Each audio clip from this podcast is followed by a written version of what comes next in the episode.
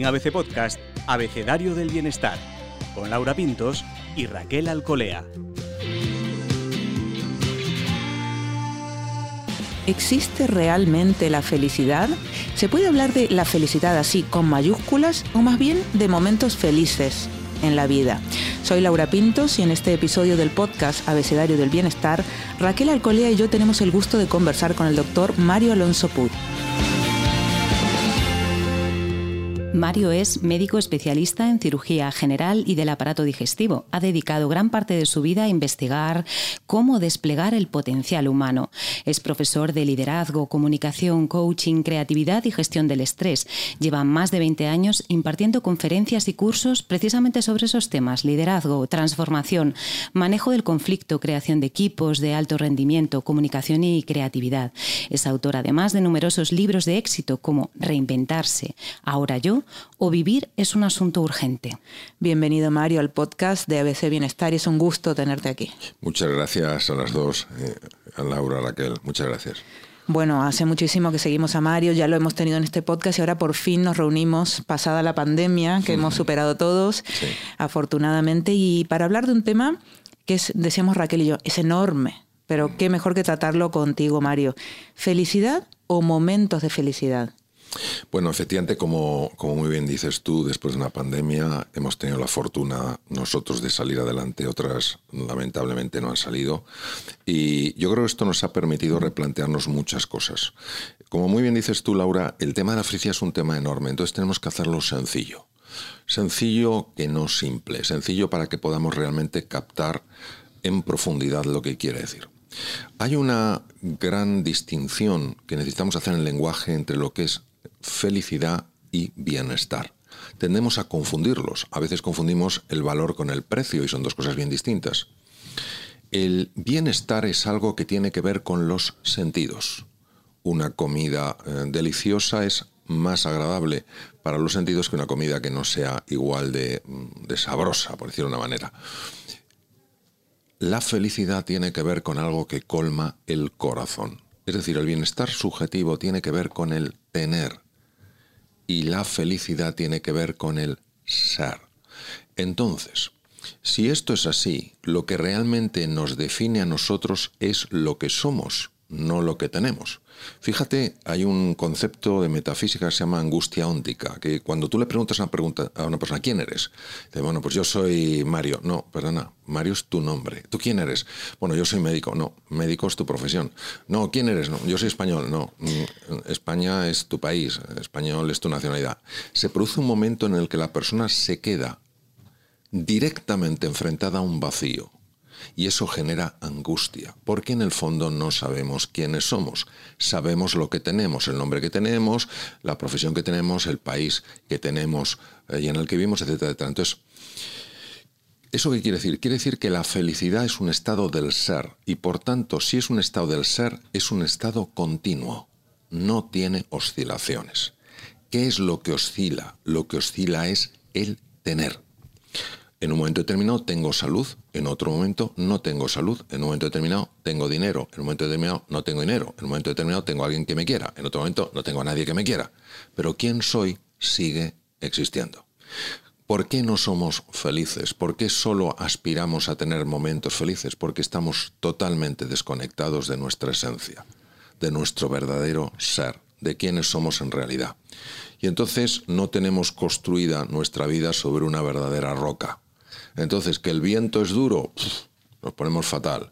Que hay un día soleado, estamos estupendamente bien. Entonces, intentamos convencernos de que es lo mismo el bienestar que la felicidad. Y entonces siempre nos choca, siempre nos sorprende ver personas eh, que tienen muy poco, y parece que son felices. Y otras que a lo mejor tienen mucho y parece que no son felices. Entonces esta especie de disonancia cognitiva nos desconcierta y preferimos estar un poco como mm, eh, cegarnos ante ella, intentar mm, negarlo. Bueno, es que no se ha enterado de cómo van las cosas o bueno, es que tal cual. No, yo creo que esto es una llamada a la profundidad, porque la felicidad no la vamos a encontrar en la superficie, la vamos a encontrar en la profundidad. Entonces yo te diría que son dos cosas distintas. Es el ser feliz y el tener momentos felices o no felices. Es decir, una persona que es feliz puede encontrar dificultades en su vida naturalmente. Ahora, cómo vive esas dificultades es lo que cambia. Es interesante esa perspectiva porque ahora nos planteamos que queremos, queremos descubrir el ser, queremos investigar.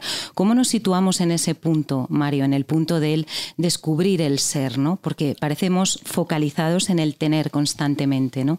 Entonces, eh, ese trabajo, ¿cómo se inicia? ¿Cómo se, cómo se autodescubre uno mismo? Bueno, es una, es una magnífica pregunta, Raquel. Y tenemos que irnos a los primeros investigadores de los que tenemos constancia que intentaron averiguar qué nos pasa, por qué no somos felices, por qué teniendo a veces tantas cosas no somos felices. Y la sabiduría más ancestral es la sabiduría india. Es anterior a cualquier otra. Y en la sabiduría india se habla de Maya ¿Qué es Maya? Maya es el gran espejismo, es el gran engaño. Lo mismo que una persona cuando va por el desierto puede tener un espejismo y ver un lago cuando no hay nada, es un puro reflejo eh, del cielo, lo mismo nos pasa a nosotros. Nosotros estamos atrapados en un espejismo, en un verdadero Matrix. Cuando yo vi la película Matrix dije, alguien lo ha pillado en el cine y lo ha puesto. Porque es que um, tiene muchas, muchas connotaciones. Eh, que conectan perfectamente con el concepto eh, indio de Maya. Entonces, eh, ante tu pregunta, ¿qué es lo que podemos hacer? Lo primero que, que podemos hacer es reconocer que lo que vemos no es todo lo que es. Lo que yo veo en mí no es todo lo que yo soy. Lo que veo en ti no es todo lo que tú eres. Lo que veo en el mundo no es todo lo que es. ¿Cuál es la enorme ventaja de esto? La enorme ventaja de esto es que es una llamada a la humildad. ¿Qué es la humildad? El reconocimiento de que hay una realidad profunda que se me escapa. ¿Cuál es la consecuencia de esa humildad? La consecuencia es que te conviertes en un buscador. Y esta es una eh, faceta fundamental en el ser humano. Porque normalmente cuando uno cree que su juicio es totalmente certero, ¿para qué va a seguir buscando? Si considera que, yo que ya ha encontrado todo lo que hay que encontrar. Cuando tú tomas esa disposición curiosa e interesada y abierta a explorar. De hecho, empiezan a funcionar eh, otros circuitos cerebrales que no son los que funcionan cuando tú estás catalogando una realidad como algo conocido. En esa exploración empieza a entrar un tipo de mirada muy curiosa, se llama la mirada contemplativa. Hay como dos grandes miradas, la mirada que enjuicia, que es la mirada que trae el pasado al presente, yo te miro como te miré ayer y por eso no puedo ver nada nuevo en ti. Porque me he traído el pasado al presente, no dejo que nazca nada nuevo en ti, porque ya te he etiquetado por tus acciones, por mis interpretaciones, etc. ¿no? La mirada contemplativa es una mirada que se deja sorprender, que se deja asombrar. Es la mirada de los niños pequeños. Por eso, el niño pequeño, cuando ve algo, está viendo dimensiones que el adulto ya no ve. Un niño pequeño ve mm, pues un, un objeto y se le ocurren mil utilizaciones o mil eh, eh, usos de ese objeto. Un adulto dice, no, esto sirve para, para tal. Por eso un niño pequeño con un objeto pequeño es que vive miles de aventuras y cuando van siendo más mayores enseguida se cansan de los juguetes. ¿no? Entonces, esta mirada contemplativa es la base. Por tanto, el primer paso es el reconocimiento de que hay una verdad más profunda que esa que vemos y la humildad de adoptar esa posición no de un experto, sino de un estudiante. Uno de mis más eh, queridos maestros en, la meditación es Mathieu Ricard. Mathieu Ricard es un monje eh, francés que lleva más de 40 años en el Nepal, es una persona reconocida mundialmente, sobre todo cuando la revista Time en la portada, algo que le hace mucha gracia, porque le parece un poco ridículo, pero le pusieron como el hombre más feliz del mundo, Mathieu Ricard está considerado en meditación el máximo experto que hay. Cuando tú estás formándote con él, la humildad, el respeto a sus maestros, la cercanía, la calidez humana es algo que te sobrecoge. Y sobre todo cuando te dice, bueno, tienen, me, me tenéis a mí, diciendo, es lo que hay ojalá tuvierais a mis maestros. Y dices tú, pero si tú eres el maestro de los maestros. Entonces, ¿qué pasa? Que él se reconoce siempre con un beginner's mind, la mente del principiante. Mario, esto que dices eh, a mí me hace pensar irremediablemente en un abismo, ¿no? porque es verdad que si uno tiene esa mirada crítica, pues da mucha seguridad o aparente seguridad. Uno sabe cómo es el mundo, cómo se mueve, para qué sirve cada cosa, cómo, cómo es cada persona. Y, mucha gente además estructura su poder sobre esta, sobre esta mirada crítica, ¿no?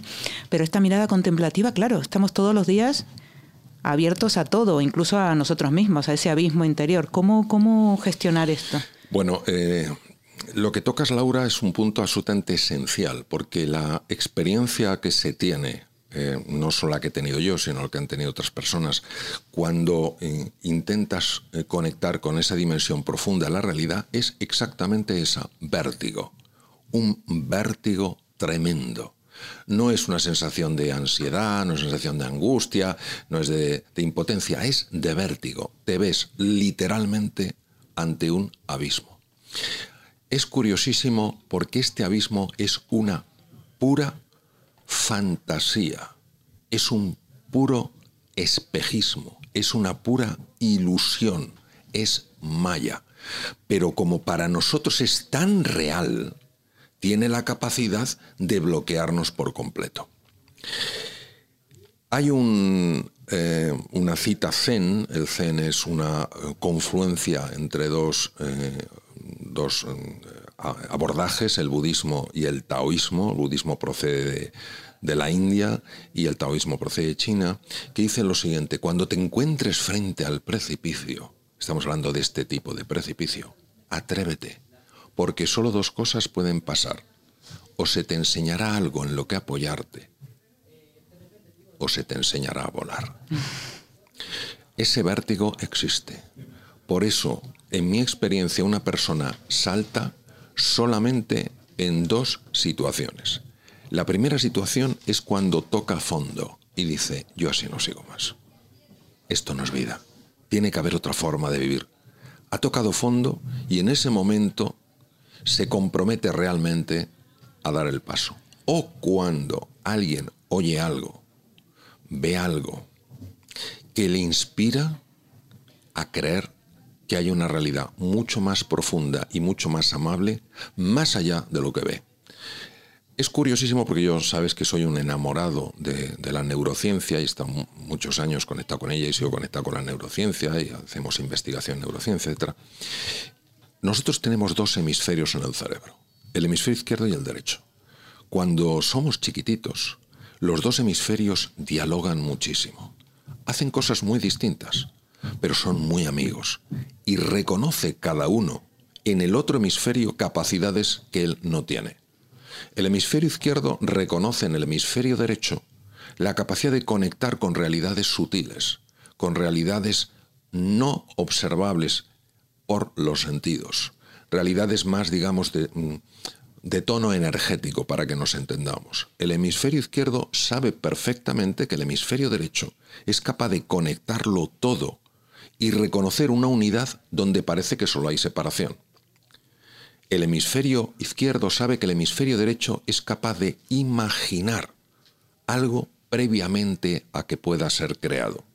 Y el hemisferio derecho, por el otro lado, sabe que el hemisferio izquierdo es un hemisferio muy práctico, que sabe aterrizar las cosas, que sabe marcar distinciones, que sabe catalogar, que sabe usar palabras y así describir. Y de esa manera, cuando los dos están así de conectados, la persona funciona de una manera extraordinaria y por eso los niños aprenden tan deprisa cosas tan difíciles. Yo recuerdo una época en que me interesaba la robótica, yo tengo un hermano que es un experto en robótica, y vi a Simo. Asimo fue el, robot más eh, avanzado que se había hecho porque era capaz de andar.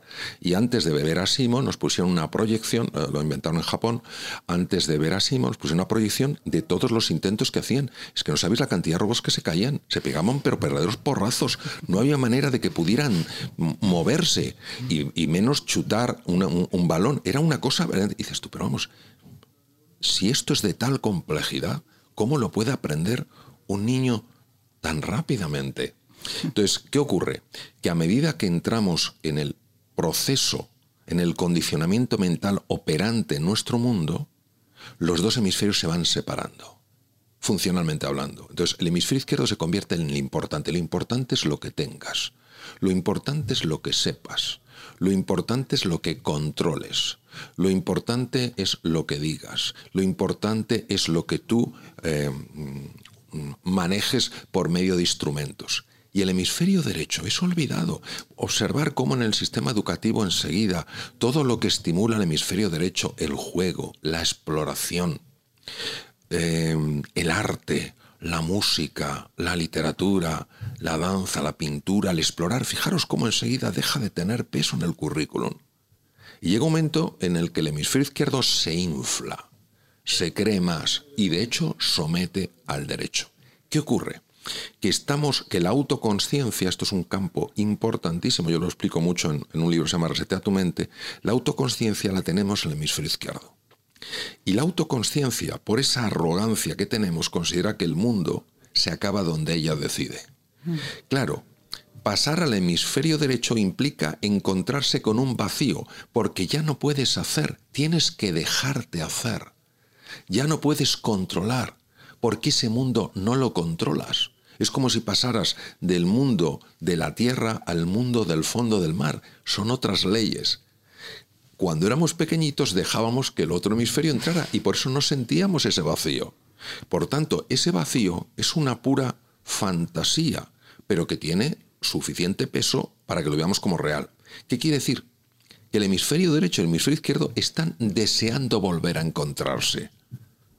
Pero como la autoconsciencia depende del hemisferio izquierdo, yo tengo en libertad que decidir que sí quiero dar ese paso.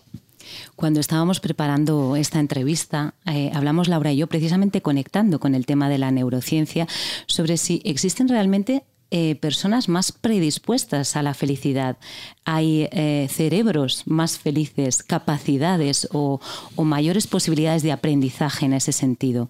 Eso es posible, ¿no? Parece que hay personas que naturalmente mm, son felices, ¿no? Sin demasiado. Sí, eh, y ese es un punto muy importante. Tuve la fortuna de estar con la persona que lo descubrió. Estuve con él en Madison, Wisconsin es el director del Instituto Weizmann, el centro más avanzado en neurociencia del mundo, es el profesor Richard Davidson, y él lo hizo eh, utilizando pequeños gorritos con, eh, eh, con electros, con electrodos, para hacer electroencefalogramas de bebés. Entonces, claro, es un gorrito, el niño no tiene ningún problema, y él eh, bueno, se utilizan para ver, es, curiosísimo el experimento, se utilizan, por ejemplo, gotitas eh, mm, de agua con limón, que es un poco incómodo, y entonces ven la reacción. Los, los bebés más positivos reaccionan mucho menos que los que tienen una tendencia más negativa. Cosas de ese tipo, o sea, cosas que no son para nada lógicamente agresivas, pero que sí que te marcan cómo llevas los sinsabores de la vida. Aquí el sinsabor son las gotitas de limón. Y él ha visto clarísimamente que aquellos eh, bebés que tienen una mayor actividad de la región anterior del eh, hemisferio izquierdo, que curioso con todo lo que hemos hablado, del hemisferio izquierdo, tienen una tendencia mayor a arriesgarse, a ser disfrutones, a, querer explorar. Y los que tienen un eh, mayor dominio, una mayor eh, digamos, una mayor potencia en la región anterior del hemisferio derecho, tienden a ser más reservados, personas que les pesa demasiado o, más el arriesgarse, personas más, más tristonas. Entonces, esto es importante matizarlo bien, porque uno puede tener una sensación equivocada o llegar a una conclusión eh, equivocada, que es que la felicidad o esa, esa forma de ser viene dado eh, por naturaleza como una determinación. No, viene dado como un condicionamiento. La diferencia es que en una determinación ya está hecho el veredicto. Tú eres así y así siempre serás. En un condicionamiento es tú tienes esta tendencia a ser así y puedes corregirlo. ¿Cómo se puede eh, corregir esta tendencia? Que no es que sea ni buena ni mala, es intentar llevarla a un punto de equilibrio. Gracias a la existencia de la neuroplasticidad. La neuroplasticidad es la capacidad de poder moldear a tu cerebro en base a tu forma de pensar. Cuando tú empiezas a cambiar tu forma de pensar, empiezas a cambiar eh, el tipo de experiencias que tienes, se produce realmente eh, un cambio muy profundo en la arquitectura del cerebro. Entonces, esto es importante transmitirlo para que nadie piense que de entrada está determinado por su, o está determinada por su mm, por lo que se ha traído mm, eh, genéticamente. ¿no? Y aquí me vienen las palabras de, José Ortega y Gasset, que de vez en cuando soltaba unas perlas realmente admirables. ¿no? Decía, no somos un participio, somos un gerundio. No estamos hechos del todo, sino que nos vamos haciendo. Esto es maravilloso porque lo que más puede ilusionarle a una persona, a mi experiencia, es saber que puede mejorar. Y esto no tiene que ver con la edad, porque algo que se, sobre todo en esta sociedad un poco también que exalza tanto la juventud, tendemos a pensar que cumplimos años y ya somos como somos. Yo soy así. Claro. Mm, por supuesto que, eh, vamos a ver, hay dos épocas en la vida de un ser humano donde la neuroplasticidad es mucho más activa. Eso es así y eso es muy comprobable ah, desde el punto de vista científico. Uno es eh, la infancia y la niñez y otro es eh, mm, la época de la adolescencia. Entonces esos momentos son momentos de, gran movimiento cerebral. Lo que no quiere decir ni mucho menos que no haya movimiento cerebral en otras edades. De hecho, se ha mm, demostrado neuroplasticidad hasta en personas de 90 años, lo cual no quiere decir que más allá no exista, sino que mm, llega un momento en que no sigue la investigación, porque es más difícil encontrar personas que, superen esa edad. Entonces, esto es importantísimo y sobre todo lo que es fundamental es recordar pues, uno de mis héroes, eh, don Santiago Ramón y Cajal, ¿no? que tenía no solo una capacidad científica verdaderamente impresionante, sino una intuición extraordinaria. Dijo, todo ser humano Fíjate, no dijo, las personas de, de 0 a, a 20 años, o de los hombres o las mujeres, todo ser humano, si se lo propone. Una cosa es mm, desear y otra cosa es proponértelo de verdad. Si se lo propone, puede ser escultor de su propio cerebro. En aquella época era verdaderamente avanzado y transgresor que un científico de la talla de Cajal dijera eso. Porque la gente diría, bueno, ¿de qué está hablando este? Si las neuronas no se reproducen. En aquel momento no se sabía que las neuronas, claro que no se reproducen, pero se forman nuevas neuronas a partir de células madres, stem cells. Lo interesante es lo que él dice. Puede ser escultor de su propio cerebro. ¿Qué es lo que favorece que nosotros generemos nuevas conexiones y nuevas neuronas. La ilusión. El abrazar la incertidumbre viendo en ella no un peligro sino una oportunidad. La determinación, la persistencia, la reinvención. El estar dispuesto a reinventarte. ¿Qué es lo que evita la neuroplasticidad? Esto está muy demostrado y además conocemos perfectamente bioquímicamente el proceso. El miedo la sensación de impotencia, la desesperanza. Es como si el cerebro en su genialidad dijera, esta persona eh, es valiente, claro que tiene miedo, aún así quiere atreverse, quiere mejorar, quiere evolucionar, tendrá que aprender cosas nuevas, tendrá que descubrir cosas que no conoce, voy a ayudarla, transformándome por dentro para convertirme en un cerebro más capaz. Pongámonos en el otro caso, el caso de un cerebro, el cerebro de una persona que vive asustada, desesperada, eh, con esa tiempo dice, esta persona ha tirado la toalla, no va a hacer nada, se cree que no va a hacer nada. ¿Para qué voy a invertir energía del cuerpo en dar un cerebro, en generar un cerebro capaz de hacerlo, si directamente no tiene la disposición de hacerlo? Mario, somos mente, pero somos cuerpo también, porque ahora mismo citabas eh, ese tema. Y también nos preguntábamos eh, un poco las señales que indican en el cuerpo que no somos felices, ¿no? porque hemos eh, conectado muchas veces con la enfermedad, hemos conectado muchas veces con bueno, pues distintas patologías, tanto psicológicas como, como físicas. ¿no? Y nos preguntábamos eso, ¿no? cuerpo feliz, ¿cómo es un cuerpo feliz? ¿Qué señales nos indican que conectamos con esa felicidad?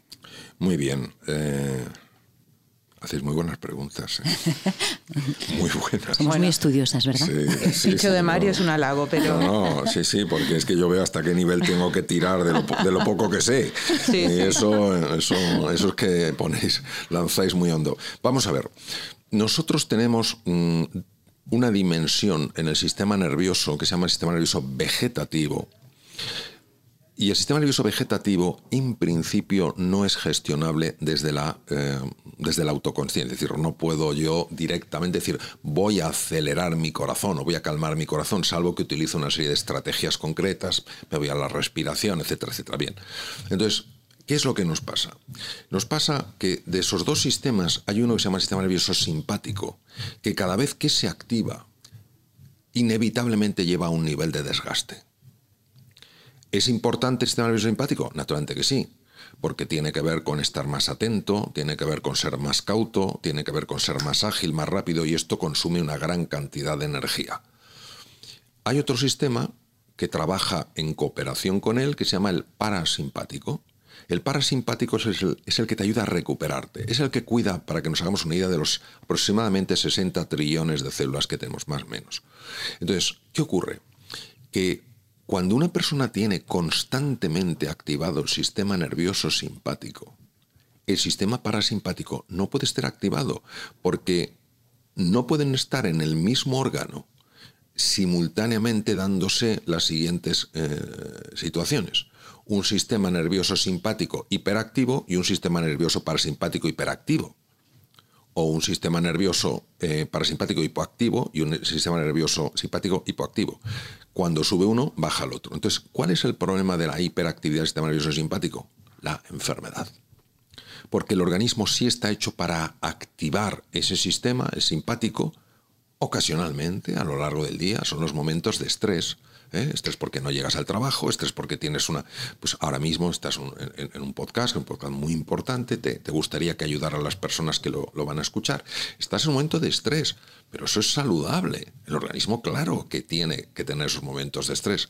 Pero luego entra la recuperación, que corresponde al parasimpático. Cuando esa recuperación no existe, entonces el sistema nervioso simpático se mantiene constantemente activado. Y esto produce una forma de estrés que es sumamente negativa y que es causa de enfermedad, está asociado a un porcentaje enorme de enfermedades y que se llama eh, distrés. Entonces, ante, eh, ante la pregunta, lo primero que eh, una persona nota cuando está muy tensa o cuando está bajo el efecto del distrés es lo que se llaman las corazas neuromusculares, es decir, el cuerpo se tensa. ¿Por qué? Para protegerse. ¿Pero protegerse qué? De una posible amenaza. Si el, músculo está relajado y te dan un puñetazo, protege mucho menos que si el músculo está tenso y hace una coraza. Esas corazas neuromusculares producen todo tipo de problemas. Primero, consumen una cantidad de energía brutal. En segundo lugar, producen dolores de cabeza, dolores musculares, tensan las articulaciones, es decir, producen dolores. En segundo lugar, otra de las cosas que ocurre es que la hiperactivación del sistema nervioso simpático, sobre todo cuando es sostenida, produce un enorme cansancio. Pérdida de energía, una especie de apatía, el famoso burnout. La persona está quemada, no tienes ilusión por las cosas. Es como que pasas, pasas de todo. Otra cosa que se nota mucho es una pérdida en la capacidad de concentración. Te cuesta muchísimo mantener la atención. Entonces hay una distracción permanente. A veces hay una irritabilidad que llega a sorprenderle a la persona. La más mínima cosa salta, ¿no? Y lo que no está viendo es el deterioro que está teniendo lugar en sus órganos. ¿eh? Porque sus órganos están como siendo, eh, si utilizamos una, analogía, como si el coche estuviera pasado de vueltas, pues el motor está sufriendo. El, coche está sufriendo. Otra cosa, por ejemplo, que se nota muchísimo son trastornos del aparato digestivo. Porque el aparato digestivo es el segundo cerebro y es tremendamente sensible a situaciones de estrés, del estrés negativo, del distrés. Entonces, todo tipo de desórdenes, colon irritable, pueden aparecer enfermedades mucho más serias, colitis ulcerosa, etcétera. Eh, luego, otra cosa, por ejemplo, eh, eh, que, puede, que puede notarse mucho, son temas en relación con la reproducción, porque el eje del, el eje del estrés bloquea el eje de la reproducción. hablo de, estas formas de estrés negativo. ¿Por qué? Porque claro, si tú te sientes amenazado, en ese momento no estás pensando en la reproducción. Lo que estás intentando es salir de un peligro como sea. Entonces, todas esas cosas eh, afectan eh, muchísimo eh, a, la persona. Y hoy en día, pues casi mm, se ve con, con, enorme, con enorme frecuencia. Y parece que es lo normal. No, esto no, no, puede, no, podemos considerar que es lo, lo normal. Esto es profundamente anormal los seres humanos no tendríamos que vivir así. Otro tema muy interesante es que este tipo de, distrés aumenta lo que se llama el, eh, estrés oxidativo. El estrés oxidativo es una cosa fascinante porque nosotros tenemos que pagar un peaje por poder utilizar el oxígeno para obtener energía. Si no usáramos oxígeno, no, no pagaríamos ese peaje, pero tendríamos muchísima menos energía. Ese peaje es la producción de unas sustancias llamadas eh, especies libres o radicales libres. Son muy peligrosos, son muy peligrosos porque son tremendamente tóxicos. Son eh, unas eh, estructuras que les falta un electrón periférico y están como irritables. Entonces van golpeando a otras moléculas para, para, robarlas un electrón. Pero claro, pueden golpear una molécula de ADN y producir una mutación pueden eh, golpear, y de hecho golpean, eh, fibras de colágeno y las desestructuran. Entonces, claro, esto favorece la vejez y favorece la aparición de, tumores. El organismo está tan bien diseñado que elabora sustancias que bloquean o sea, son generosas regalando electrones, con lo cual calman a esta especie de, de, potros desbocados.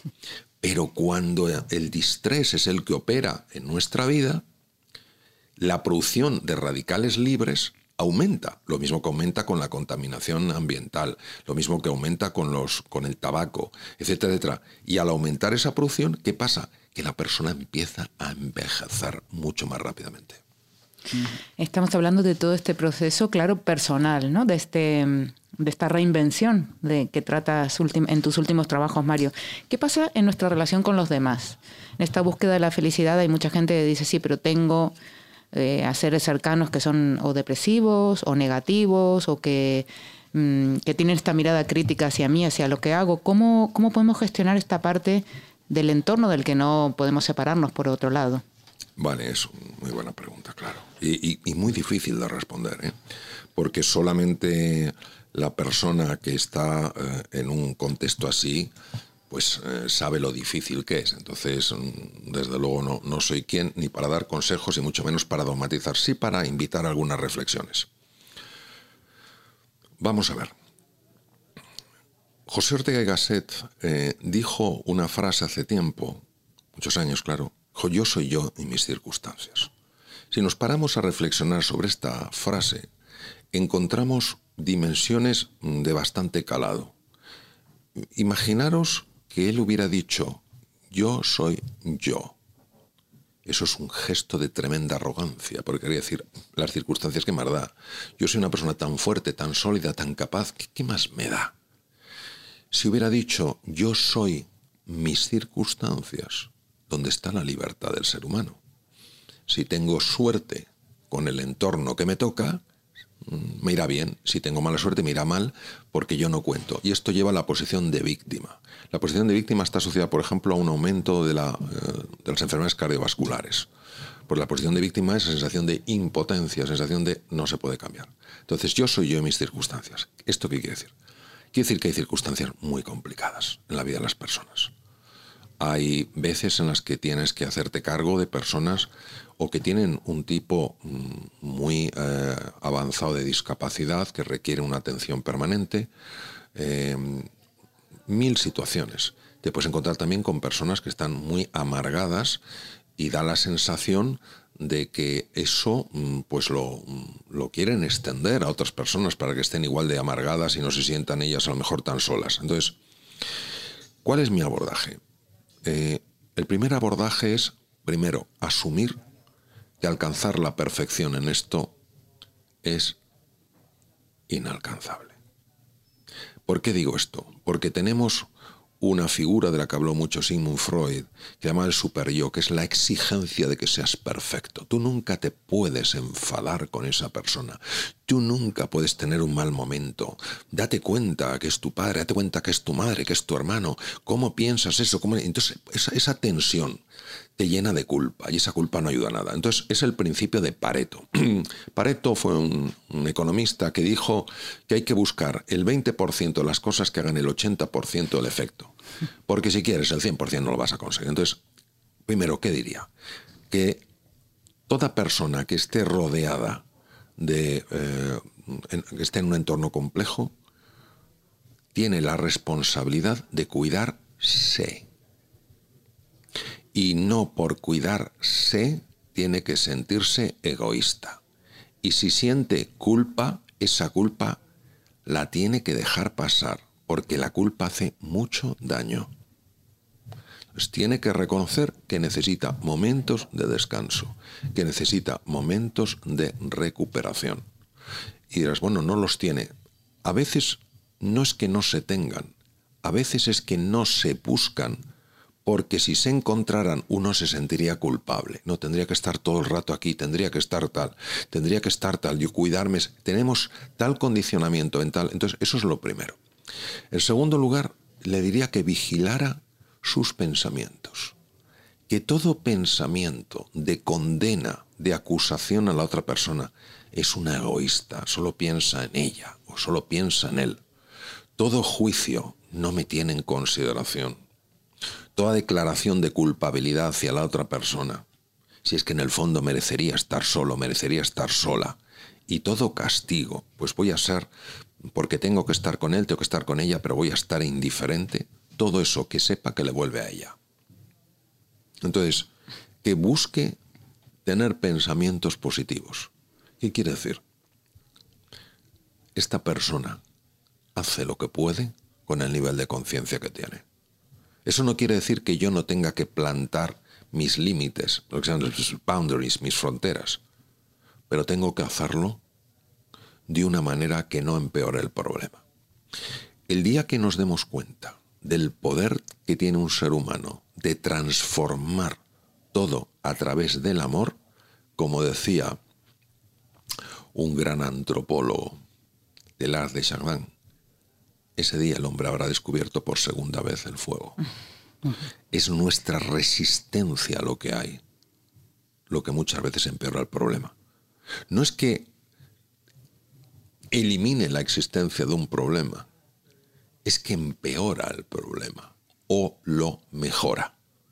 Yo soy yo y mis circunstancias. Hablas mucho, perdón, del amor y pensábamos Raquel y yo también antes de esta conversación eh, probablemente Mario has llegado a la conexión esta profunda que hay entre el amor y la felicidad, ¿no? Después de tanto trabajo y tantos años de investigación, ahora hablas mucho del amor. Sí, porque es una conclusión a la que llegas después de, de, recorrer muchos eh, caminos, de darte muchos golpes, de analizar mucho las cosas, de estudiar para encontrar la respuesta y al final te das de bruces con una realidad que siempre ha estado. Y es que el ser humano en su esencia es amor.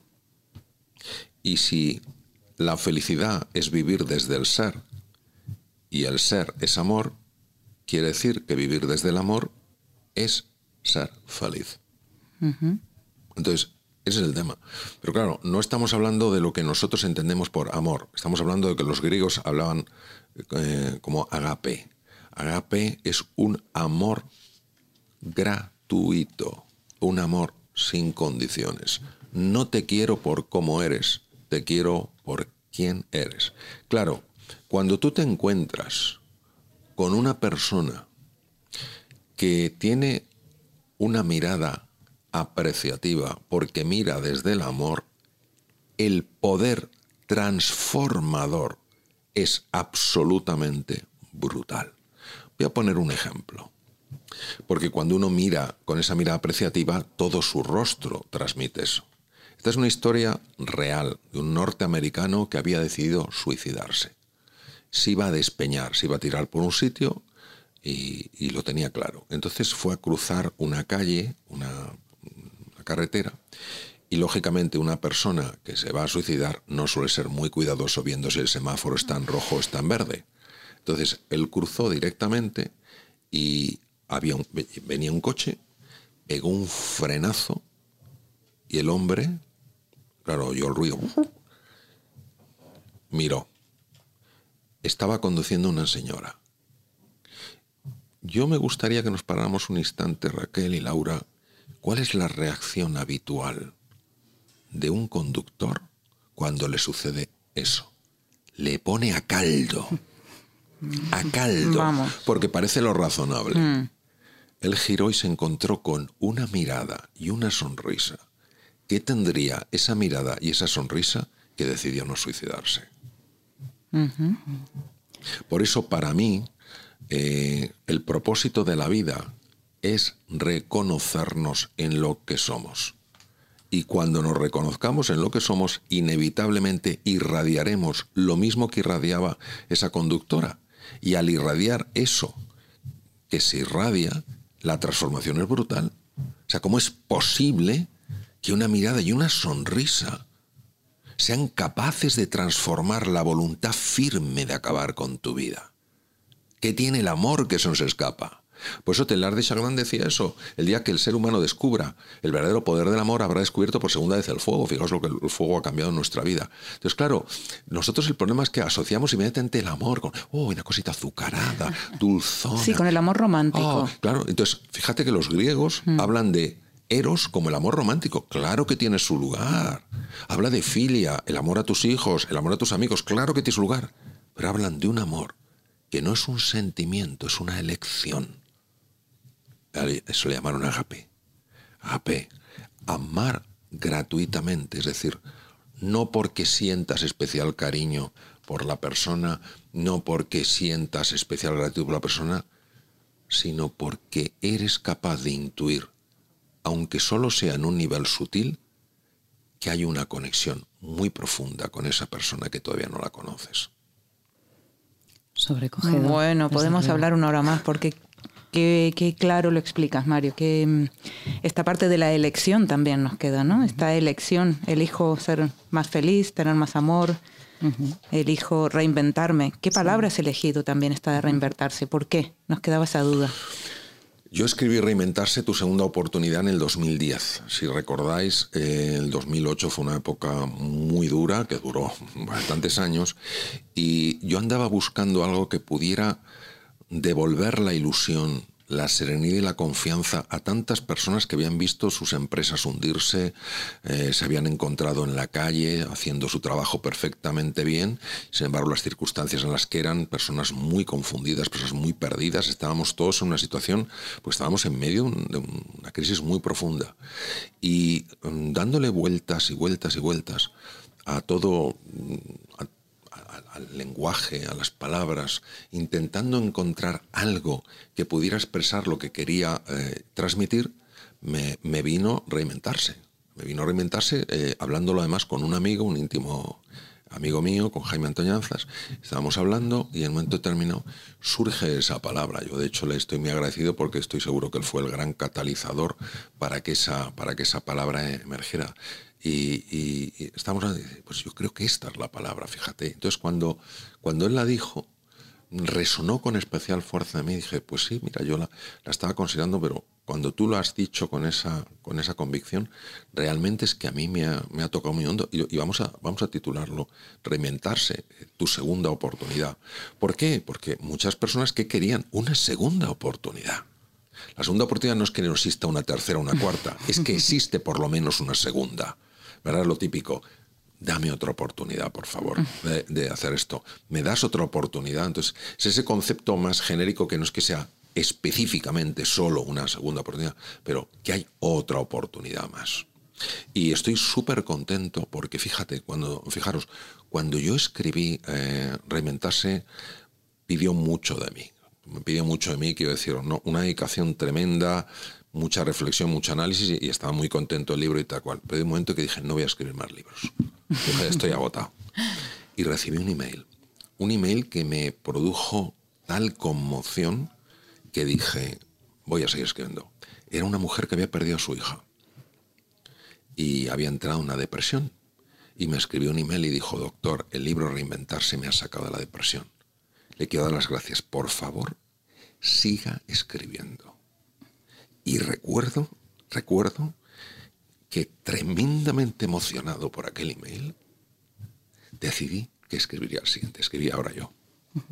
A veces hay que vaciarse para, recibir cosas nuevas, esos mm. estímulos, esos impactos, esa ilusión de la que has hablado. Nunca, nunca imaginé que ese libro podría ayudar a tantas personas. Nunca, nunca lo imaginé. Y hay personas que me dijeron, es que era justo esto, o sea, pusiste palabra a lo que yo buscaba, a reinventarme.